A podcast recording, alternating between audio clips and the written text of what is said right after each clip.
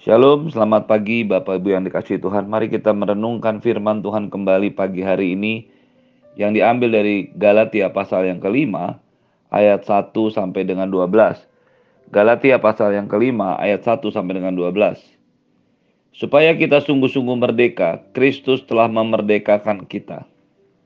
Karena itu berdirilah teguh dan jangan mau lagi dikenakan kuk perhambaan.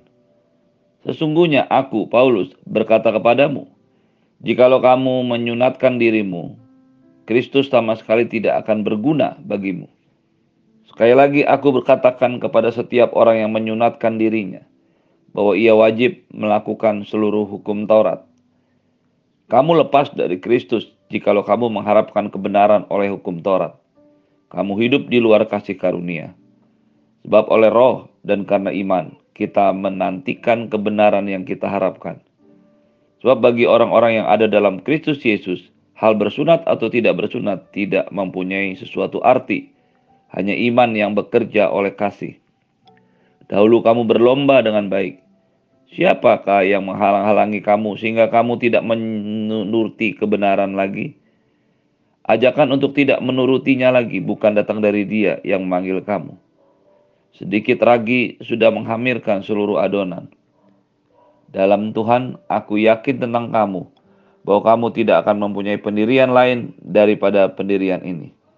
Tapi barang siapa yang mengacaukan kamu, ia akan menanggung hukumannya, siapa pun juga dia.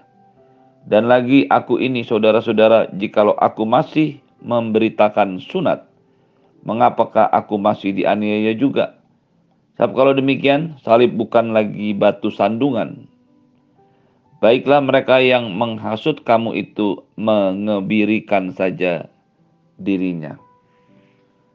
Bapak Ibu yang dikasih Tuhan, kita sudah belajar hal-hal yang berhubungan dengan keselamatan oleh karena iman.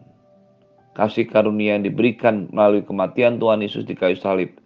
Bukan karena satu usaha manusia sekalipun. Tetapi rupanya topik ini masih menjadi sebuah hal yang sangat mengganggu kehidupan jemaat Tuhan yang ada di provinsi Galatia. Seperti yang kita ketahui, sebagian besar jemaat orang-orang percaya yang ada di Galatia itu terdiri dari orang-orang Yahudi yang percaya kepada Yesus. Ketika mereka percaya kepada Yesus, tentu saja ini menjadi sebuah perubahan radikal cara berpikir mereka terhadap keselamatan. Perubahan cara pikir yang radikal ini juga memberikan sebuah pertanyaan ketika mereka tidak lagi mengerti tentang kebenaran dalam firman Tuhan. Ketika ada guru-guru palsu yang menyusup orang-orang dari kalangan Yudaism yang mencoba membawa mereka kembali kepada kebenaran karena hukum Taurat. Ketika Paulus menyadari ini, maka dia mencoba mengingatkan mereka akan kebenaran firman Tuhan. Ayat yang pertama dengan jelas firman Tuhan berkata, Kristus telah memerdekakan kita supaya kita sungguh-sungguh merdeka. Berdiri teguh dan jangan lagi mau dikenakan kuk perhambaan. Ketika kebenaran karena iman, keselamatan karena kasih karunia Tuhan, Anda dan saya pegang, sama seperti kebenaran-kebenaran firman Tuhan lain Selalu ada usaha untuk mengacaukan kebenaran yang Anda dan saya tahu. Kristus telah memerdekakan kita supaya kita sungguh-sungguh merdeka. Merdeka bukan hanya dari kutuk hukum Taurat, tapi merdeka juga dari dosa. Anda dan saya tidak lagi hidup di bawah kutuk hukum Taurat dan kutuk dosa. Itu sebabnya mengapa Paulus kemudian memperjelas apa yang dia sampaikan lagi melalui satu kebiasaan di dalam Perjanjian Lama, yaitu sunat. Apa yang diajarkan oleh Tuhan Yesus yang menyelamatkan karena kasih karunia, bukan karena perbuatan, tidak boleh dan tidak harus ditambahi lagi dengan kebiasaan atau ketaatan kepada hukum Taurat. Ketika Paulus berkata, "Aku memberitahukan kepadamu lagi maka Paulus sebenarnya sudah mengingatkan mereka akan kebenaran yang sudah mereka yakini sebelumnya. ketika dia berkata, "Jangan lagi menambahkan sesuatu untuk membuat kita selamat, karena sesungguhnya keselamatan itu adalah kasih karunia Allah." Maka Paulus memberikan contoh dengan penyunatan diri. Ayat yang kedua berkata, "Jikalau kamu menyunatkan dirimu, Kristus sama sekali tidak berguna." Ketika Anda dan saya diselamatkan oleh iman, maka hal-hal seperti sunat tidak akan membuat arti apa pun dalam hidup kita. Ketika kita melakukan hukum Taurat untuk selamat, maka Kristus keuntungan yang sudah dikerjakannya, kelebihan, keunggulan yang sudah dikerjakan Tuhan Yesus di kayu salib menjadi tidak berguna. Ini adalah sebuah paradigma yang baru bagi orang-orang Yahudi. Setelah bertahun-tahun lamanya, ratusan bahkan ribuan tahun mereka mencoba selamat dengan cara melakukan hukum Taurat. Kebenaran karena iman kasih karunia Tuhan Yesus yang mengatakan keselamatan bukan karena perbuatan tetapi karena kasih karunia. Tentu saja menjadi sebuah hal yang sangat menyenangkan. Tetapi seperti yang sudah dikatakan tadi, ini juga membingungkan mereka. Karena sudah bertahun-tahun lamanya mereka hidup dalam pemikiran, dalam agama, dalam ritual, melakukan sesuatu untuk selamat. Tiba-tiba tidak usah melakukan apa pun supaya diselamatkan.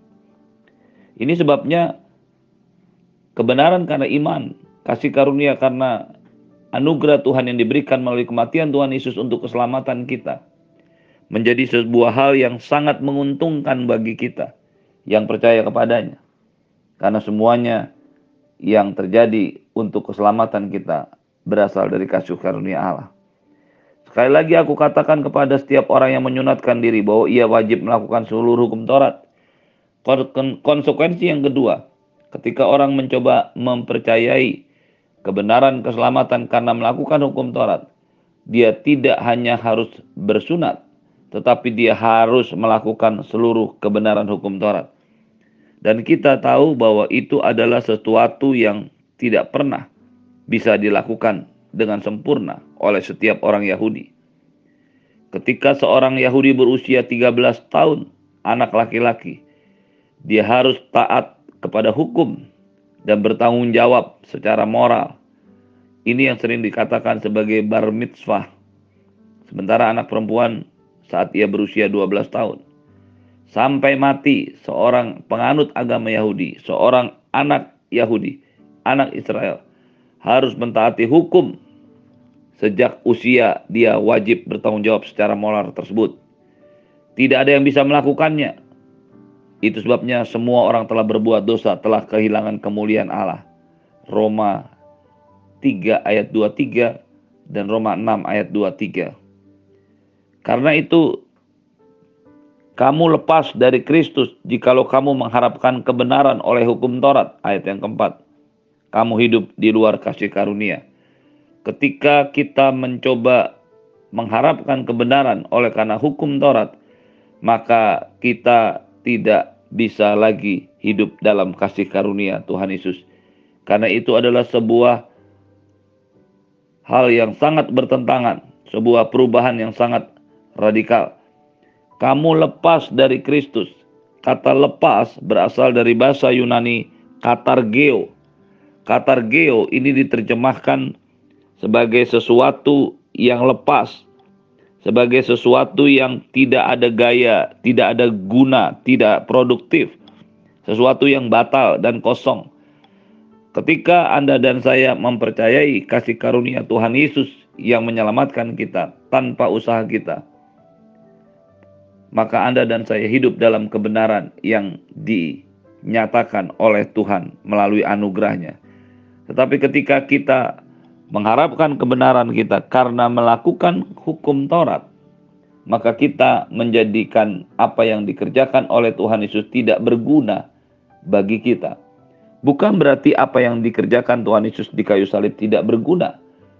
Yang dimaksudkan adalah ketika kita masih hidup dalam kebenaran, karena melakukan hukum Taurat, maka apa yang dikerjakan oleh Tuhan Yesus di atas kayu salib menjadi tidak berguna bagi kita. Inilah yang dimaksudkan oleh firman Tuhan ini. Sebab oleh roh dan karena iman kita menantikan kebenaran yang kita harapkan. Ketika Anda dan saya menyadari ada sebuah keselamatan yang diberikan Tuhan pada saat kita menerima kasih karunia. Memang tidak ada satupun yang Anda dan saya kerjakan. Tidak ada satupun yang bisa kita tambahkan supaya kita selamat. Semuanya karena kasih karunia Tuhan.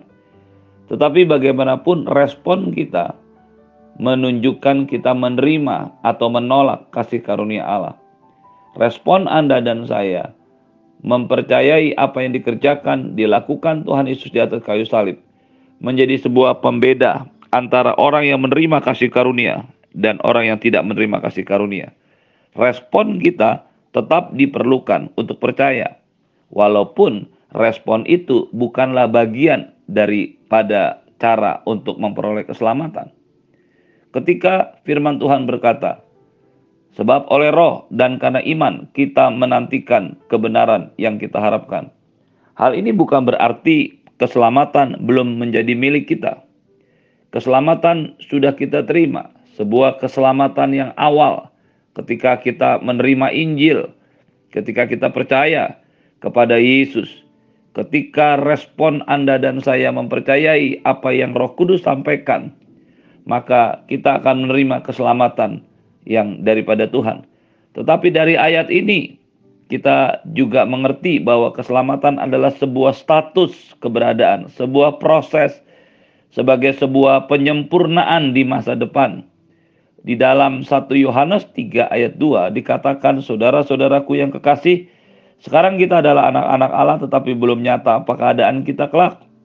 Akan tetapi kita tahu bahwa apabila Kristus menyatakan dirinya, kita akan menjadi sama seperti dia Sebab kita akan melihat dia dalam keadaan yang sebenarnya. Jadi, saudara-saudaraku yang kekasih, sekarang kita adalah anak Allah. Itu sebuah proses yang terjadi ketika Anda dan saya percaya, meresponi kasih karunia yang diberikan Allah kepada kita. Namun belum nyata apa keadaan kelak kita kelak. Akan tapi kita tahu bahwa apabila Kristus menyatakan dirinya, kita akan menjadi sama seperti dia. Sebab kita akan melihat dia dalam keadaan yang sebenarnya. Hal ini juga menunjukkan adanya sebuah keselamatan yang menjadi bagian dari proses penyempurnaan Allah pada diri Anda dan saya. Kita sudah menjadi anak, tapi terus-menerus kita dibentuk sampai pada akhirnya Kristus menyatakan dirinya. Keselamatan yang Anda dan saya peroleh, yang Anda dan saya terima menurut kasih karunia, maka kita harus tetap ada dalam keselamatan yang juga merupakan proses.